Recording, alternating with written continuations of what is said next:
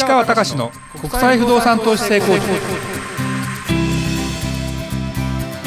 皆さんこんにちは。市川隆の国際不動産投資成功塾ナビゲーターの吉川良子です。この番組は株式会社国際不動産エージェントがお届けしております。市川さんこんにちは。はいこんにちは。国際不動産エージェント代表の市川隆ですえー、っとね涼子ちゃん、はい、もうこれが公開される頃はもう7月ですね。2021年。そうですね。7月。はい。うんあのこれ収録してると1か月ぐらい前なんであの今年は結構ほら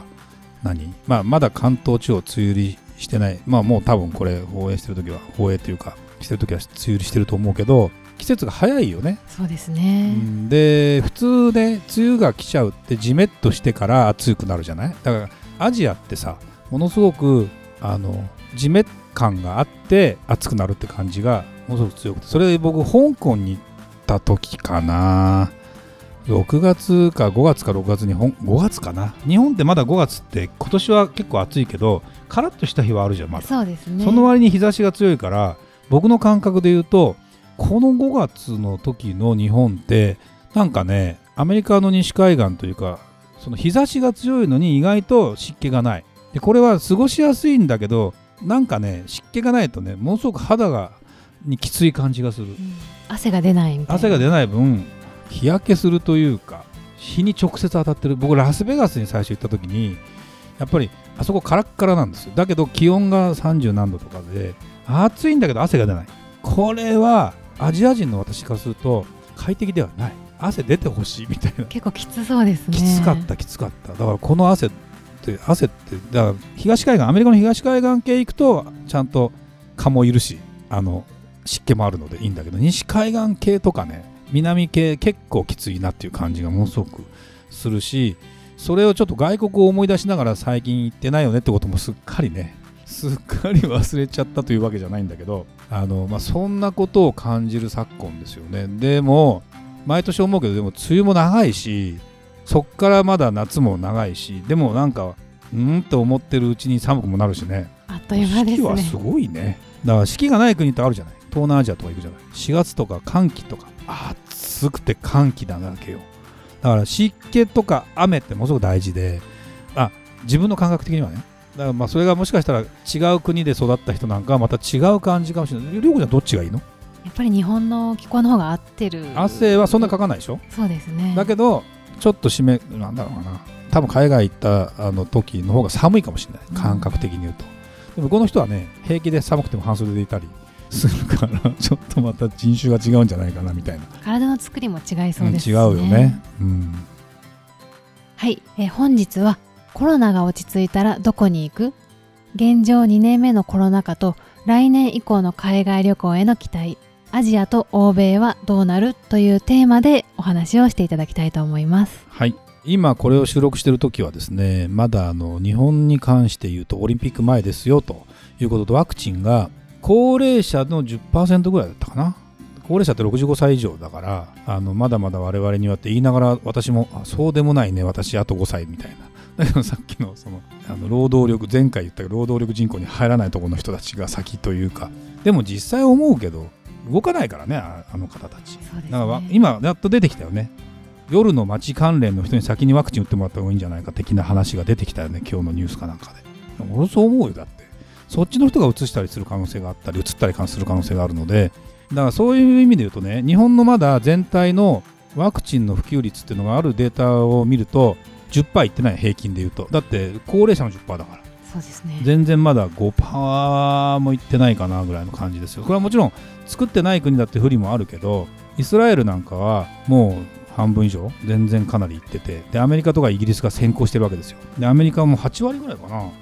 もう結構ワクチン打ってるということはですよ。どういう状況かというとこの間なんだろう。またゴールの話で恐縮ですがえっ、ー、と全米プロっていうメジャーの大会がえーと、サウスカロライナかなんかであってフィル・ミケルソンが50歳にして優勝したっていう最終ホールに人がもうワンサがワンサが集まってきてもうミケルソンさんどこみたいな状態になっててうわマスク誰もしてないしみたいな感じで。もう全然あれっていう感じなわけですよ。密集してる密感じ集してるしてるしてる。だってあそれはあの観客総観客の人は1万人かなんかで抑えてるんだけど最終優勝するところの18番ホールってみんな集まってくるじゃん。そしたらそね。でそれをねまあ、警備の人が何をある意味すごいんだけどある意味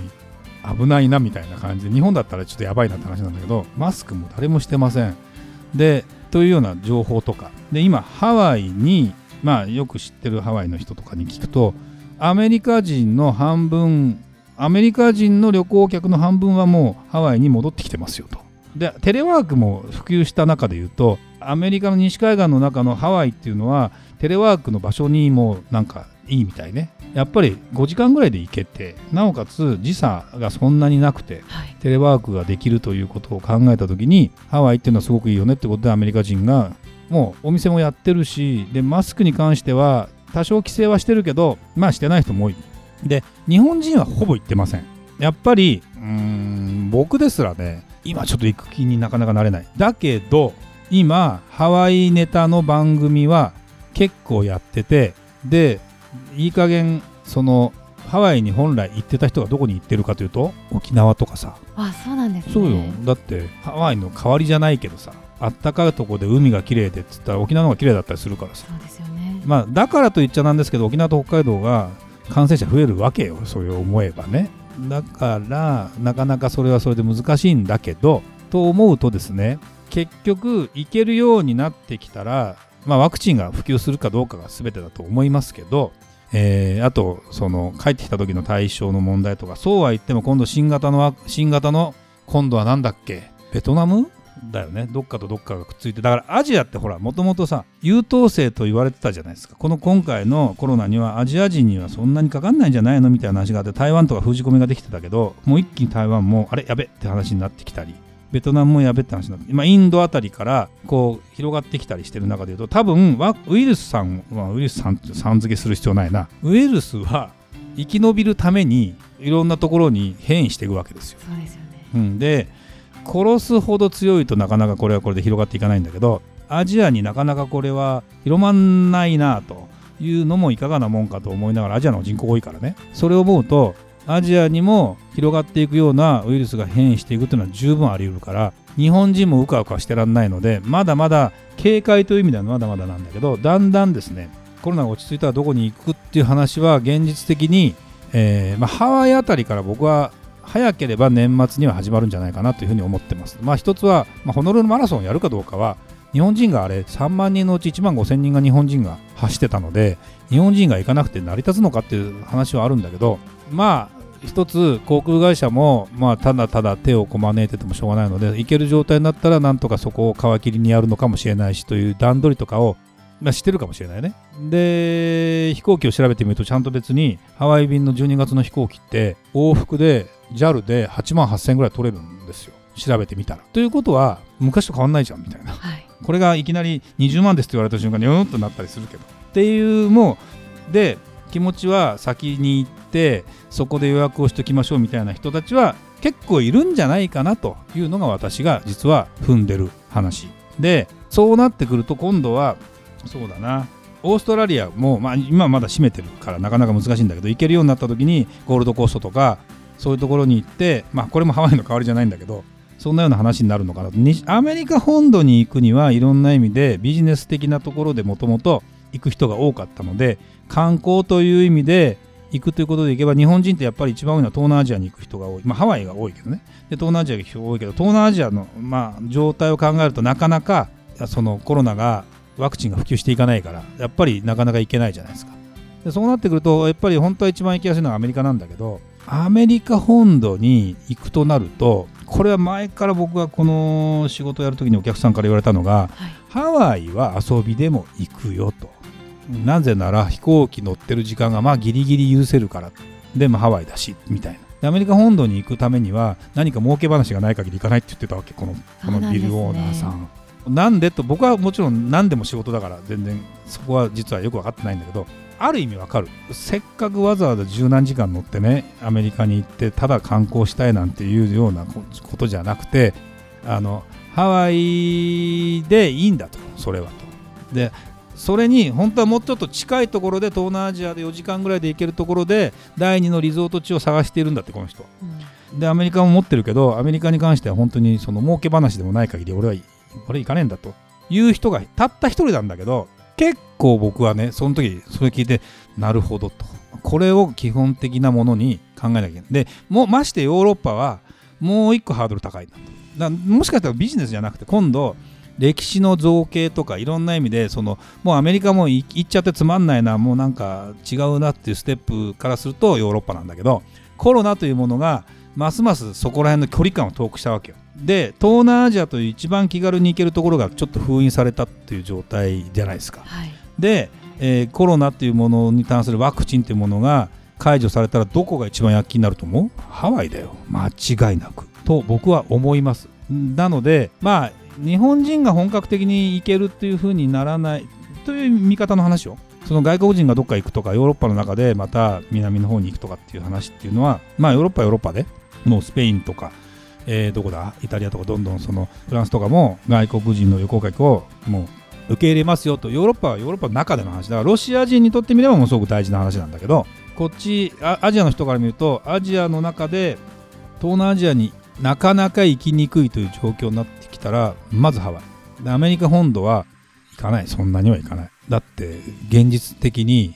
イメージ湧く？どっかサンフランシスコでなんかしようとかさ。そうですね。やっぱあんまり湧かないですよね、ね、まあ、ディズニーランドもカリフォルニアのディズニーランドは東京にあるしね、まあ、千葉にあるし、ね、そうですね。ディズニーワールドはねまた私も行きましたからまた世界が全然違うから本当は行きたいんだけど遠すぎるし直行便ないしさすが東海岸のフロリダだからささすがにあそこ前言ったっけ？あれどこから来てる人が多いかっていうとブラジルとかがさ南米から来る人が多いんですよ、はい、近いのやっぱり。その憧れの場所なわけそう思うとやっぱりね僕はハワイだろうなというふうに思っているのでハワイセミナーをまあこれあ7月3日にやっちゃってるなこれなまあいいや。しょうがないね。だからそんなようなことなんかも含めてハワイでまた別荘とかそのなんだろうな日本国内でもちろんうんテレワークもしながらっていうとこなんだけどハワイに関しては時差が5時間進んでるわけよハワイが。っていうことはですねハワイ日本の10時が向こうの15時だから。だから午後になったら日本の仕事始めようってこともできるわけよ。午前中なんかのんびりして、はい、っていうようなことをやるとものすごく時間的にもちょうどいいの。これがね遅れてると結構プレッシャーかかるの。例えば2時間遅れてますって言って日本が朝9時からスタートしますと。7時からもスタートしなきゃいけないけどタイとかにいるとさ。結構これって出張してる時もプレッシャーかかるというか早く対応しなきゃだからちょっと進んでるとこに行ってると楽なあ、まあ、日本はまだこれからだなみたいな。でもこれが8時間ぐらいもうアメリカ本土行くと8時間だからずれちゃうともう日本のあのこっちの夕方になった時日本が始まるとまあちょっと疲れちゃったなみたいになるわけですよ。って思うとちょうどねやっぱ時差って結構大事で。なると僕のこれ別に予測してどうなるって話では全然ないんですけどハワイに僕は行くんじゃないかなという気がします。でアジアに関しては本当にうーん日本がまだ頑張ってる方だと思いますよ。だけど本当にその水際で、えー、防げてないという状況を考えるとベトナムとかの状況とかが、まあ、この、ね、どうなってるか分かんないけどどんどんどんどん広まっていくんじゃないか、まあ、空気感染は僕はさすがにないと思います。あのこれは勝手な個人的な意見。あの空気感染してたら大変なことになる。で空気感染らしいって言われてもやっぱりあっちは人がワンちゃがいるからもう近くにいるから唾、が飛ぶところでいるんだと思うわけよ。と思うとまあそこ自体というよりもやっぱり人口が多いところなりにあのこう波及するようなウイルスいうのは当然あると思うんでそこに関してはまだ1年ぐらいかかるかなという感じが僕の中ではするので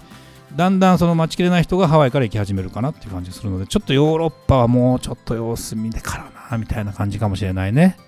と思います。はいありがとうございました。